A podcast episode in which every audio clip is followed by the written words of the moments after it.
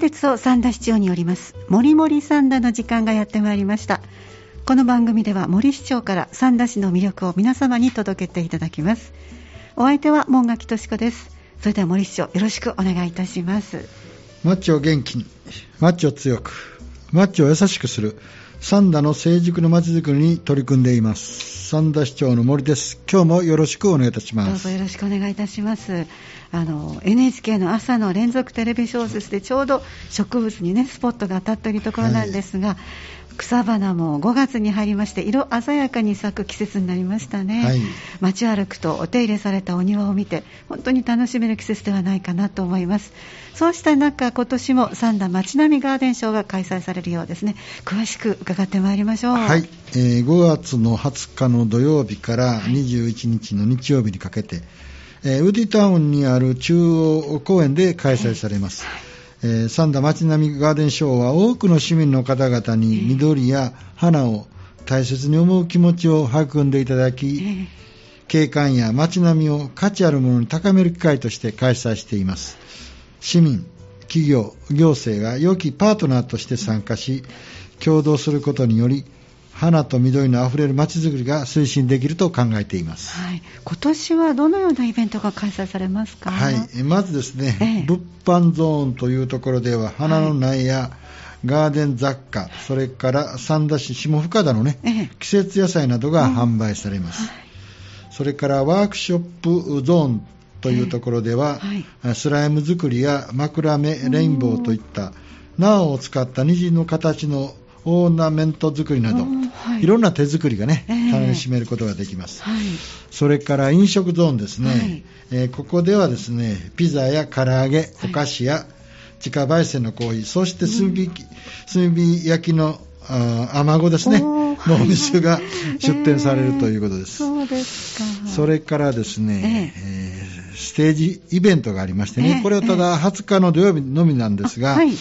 のぞみ事業所さんがですね、太鼓演奏とダンスでオープニングセレモニーを盛り立ててくれます。それからですね、フラダンスやストリートダンスショー、それから、えー、漢学の学生さんによるですね、よさこいの披露もあ。り、えー、盛り上がるんではないでしょうか。そうですね。それから花のないプレゼントということで、これはね、えーはい、えー、20日の土曜日のみさせていただいています。はいえー、午前の10時30分から、はい、先着100名様にですね、配布されますので、うん、ぜひですね、えー、えー、お早く来ていただければと思います。はい、それからオープンガーデンはね、毎年やってますが、すね、市内のお宅のお庭を訪問してね、えー、えー、花を見ることができるというものですね、はい、そうですね。気温も本当にぐっと上がってきました。芝生の上でお食事したり飲んだり、イベントも楽しめて、ほっとした安らぎの時間過ごすことができそうですね。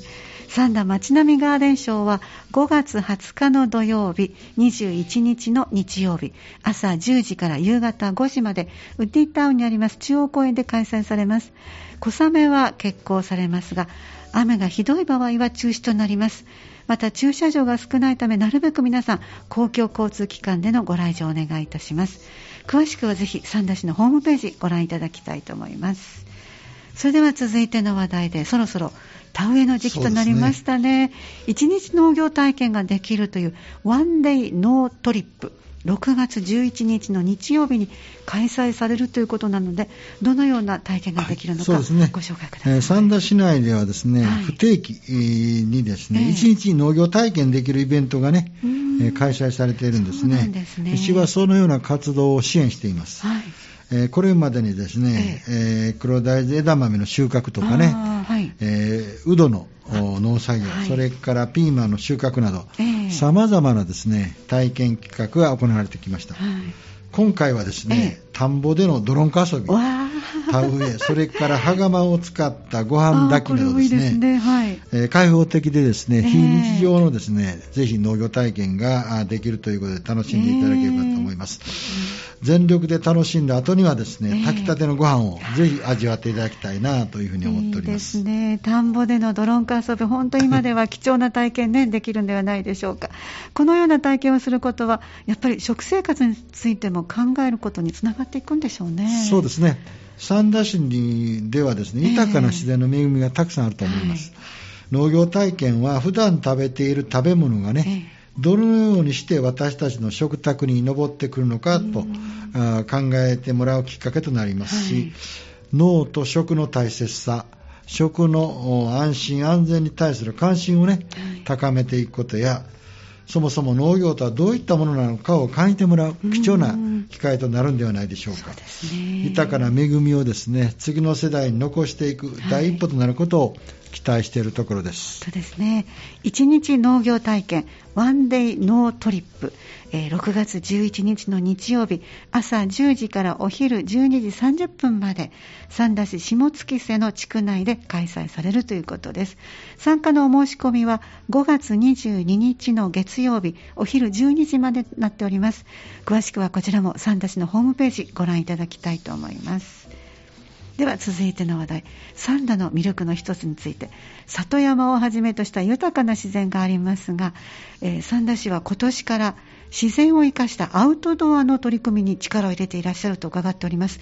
どのようなことを考えていらっしゃいますか、はい、あの三田市の特に北部にはね、えー、豊かな里山景観やそれから清らかな清流など、えー、三田ならではの農村風景がね、広がっています。そうですね。こうした自然を求め、大阪、神戸県から多くの、はい、アウトドア活動を楽しむ人が訪れています。アウトドア活動は、その地域の自然や特色をね、凝縮して体感できる活動ではないかと思っています。はい。えー、いわゆる五感を通じて街の魅力をですね、知ってもらえたらと思います。はい。様々な地域資源を活用した体験活動を通じましてね、地域や多様な人とのつながりを生み出し、農村地域の元気に変えていく街づくりとしてですね、三田市ではアウトドア交流都市三田を掲げて取り組んでいるところです。はい、あの具体的にはどのように進めようとしていらっしゃるんでしょうか？はい。アウトドア交流都市に向けた中心的プロジェクトを進めるための組織としましてね、はい今年の4月にアウトドア交流推進課を立ち上げさせていただきました。はい、この組織が全長的な旗振り役となってですね、はい、まずは野外活動センターの再生プロジェクト、はい、そして戦場事故湖畔の再生プロジェクトを進めているところです。まず野外活動センター再生プロジェクトは、えー、えー、改築から30年をね、経過した施設をですね、はい、えー、時代の変化や利用者ニーズに合った施設に生まれ変わらせようと、再生しようというものです。はい、現在ですね、えー、民間事業者と具体的な事業内容について協議を進めています。それから一方、戦場事故班の再生プロジェクトはですね、はい、戦場事故周辺の里山や水辺、えー公園施設などを活用した体験ができる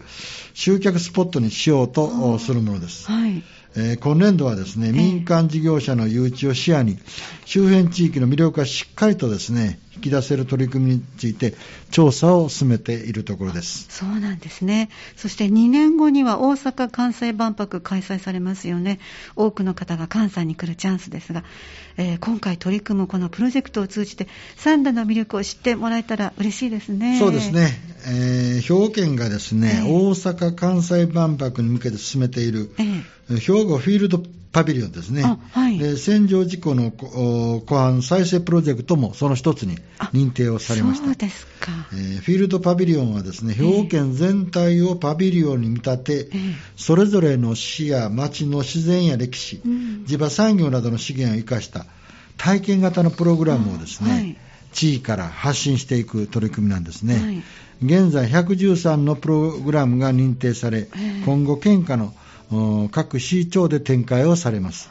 大阪・関西万博はですね、はい、国内外から多くの人が訪れる絶好のチャンスでありますので、三田の魅力をしっかりと発信して、はい、三田に訪れる人を増やし、そして町全体の活性化につなげていきたいと考えています。これからの取り組みが楽しみですね。そしてこのゴールデンウィーク、リスナーの皆さんも三田の自然を楽しみにお出かけされてみてはいかがでしょうか。そしてあの、まあ、5月に入ったばかりなんですけども、ちょっと先の夏のお話もお伺いしたいと思います。はい、今年の三田祭りでは4年ぶりに花火大会実施されるようですね。そうですね。三田祭りは2020年から2年間は中止をしまして、えはいえー、昨年は来場者がですね、え集中するのを防ぐために、え夏と秋に分散して開催しました。そうでしたね。今年はですね、はい、8月の5日の土曜日に、ええー、従来の形式に戻しましてね、はい、で夏のみの開催とさせていただきます。そうですか。で、サトルネホールの駐車場で行います。はい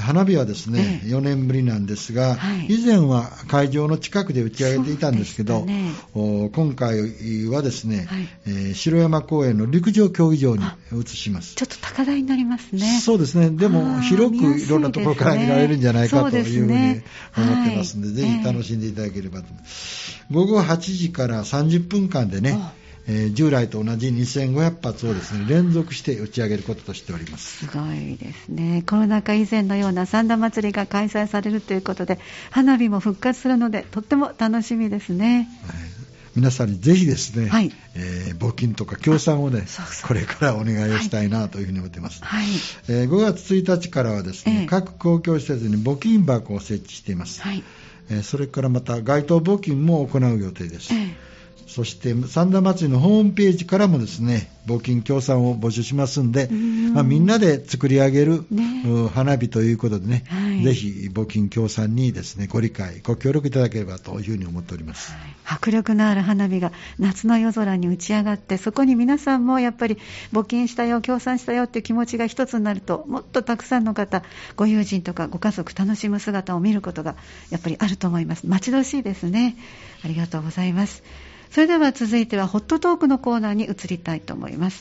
広報三田に市長が書いていらっしゃいます。市長森鉄のホットトーク。こちらの記事をもとに市長の思いをお話しいただく。ホットトークのコーナーです、えー、今回は5月号の広報から里の恵みを生かす地域づくり。えー、市街化調整区域の活性化と規制緩和についてお話をいただきます。はい。あのサンタのね、大きな魅力の一つがですね、えー、はい、いわゆる市街地とか、えー、ニュータウンの住宅地のすぐそばにね、えー、自然の緑が溢れていることではないかというふうに思っております。すね。はい、えー、市内のですね、特に北部を中心とした農村地域にはね、さまざまな問題がですね、今生じてきています。はいえー、まああの若者がですね、えー、外に、まあ、滋賀に出て、えー、えー、行くとかね、まあ、学業とか就職で、そして、えー、特にですね農村地域に際立ってるんですが人口減少、高齢化などですね、そして農業の担い手がね不足をしていると。そういう意味では非常に魅力のあるところなんですが、地域がですねこのままでは衰退をしていくとい。う問題があります。その問題のですね原因ですかね、要因の一つがね、い。わゆる市街化調整区域の問題なんですね。いわゆる都市計画で、はい、えー、市街化調整区域ということを指定しますとですね、えー、そこに、えー、勝手に、ね、いろんな建物とかできないと、はい、まあ、自然との調和ですね、はい、えー、あるんですが、えー、やはり今人口減少とかそういう時代になってくるとですね、えー、市街化調整区域の規制をね、えまあ、自然との調和の環境を保ちながらという条件ですけど、はい、緩和をしていったらという、うん、そういう要望が非常に強いですね。そう。えー、まあ、そういうことではですね、うん、市街調整区域、えー、三田市だけの問題ではないんですが、えー、特に三田の市の場合は、ニュータウン開発で乱開発を規制しようと。いう40年前の、はい。えー、あったんですが、今、時代が変わってきました。はい。え自然を守るとともにですね、えー、市街化調整区域の中でも住みたい、はい、あるいはですね業を起こしたい、というようなね、そういう声が、ああのたくさんいただいてますんで、はい、まあ、あのしっかりとですね自然を守りながら、規制の緩和をですね今、順次進めているところですので、この問題についてもですね、市民の多くの方々に関心を持っていただいて、えご理解をいただいて、また三田市が進めますとですねいろんな支援に、えご協力いただければというふうに思ってますので今回このテーマをほどトークで挙げさせていただきました。ありがとうございました。皆さんもぜひ、え広報5月号ですねこちらの方で、えホットトークのコーナーもう一度お読みいただきたいと思います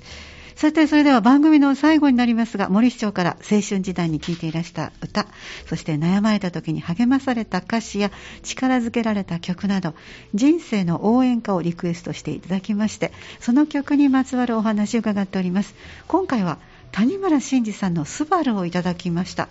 市長、いかがでしょう？これどういうエピソードが終わりでしょうか、まあ、あの田村新司さんはアリスの時代からね、私も、大ファンですし、ソロでもまたね、おしゃべりも非常に上手ですから、ね、本当におしゃべりは上手ですよね。えー、今も元気にね、やってる、えー、あのこのスバルですね、えー、えー、1980年、昭和55年にね、えー、えー、大ヒットして、まああのこう雄大なですね、えー、この自然っていうんですかね、ある意味では中国の広い、ね、ところを想定して、で、ね、星空、スバルですからあるというようなんでね、非常に、えー、私も非常に素晴らしい曲だというのとですね、まあ、たまたまなんですけど、この年の5月の5日にね、私結婚しました。えー、そして、えー、年末にはですね、最初の子供が妻のところに宿るということでね、えー、まあ、あのちょっと言い方キザですけど、大きな、ね、宇宙の中で偶然ですね、はい、出会って、そういう、ね、家族ができてというようなね、えー、そういう非常にこの時はですね、えー、まあ、お互い働きながらでしたけど、はい、新しいこう家族を作っていくというようなことで、えー、この歌がですね、えー、まあ、すごく印象に残ってるなと思ってます。そうなんですね。昭和55年の5月5日。はい、555ですね。ね、そうですね。偶然ですか？いやいや。あ、違いましたか。意識をして、妻と相談をして、ええ、来ていただいた方々もきっちりと55名で、はい、そうなんですか。ご尽くしでご縁がありますね、えー、あまり意味はな、えー、今で考えると意味はなかったんですけど、ね、いえいえいえそうなんですね。じゃああのこの後ご一緒に聞いていきたいと思います、えー、今日の放送は5月6日の土曜日朝10時から再放送いたしますのでぜひお聞きください。そして次回は6月7日の水曜日夕方の6時からお送りしてまいります。ぜひお楽しみになさっていてください。それでは、えー、今お話もいただきました森市長からのリクエストナンバー、えー、谷村新司さんの「スバルこの曲を聴きながらお別れしたいと思います。森市長どうもありがとうございました。はいありがとうございました。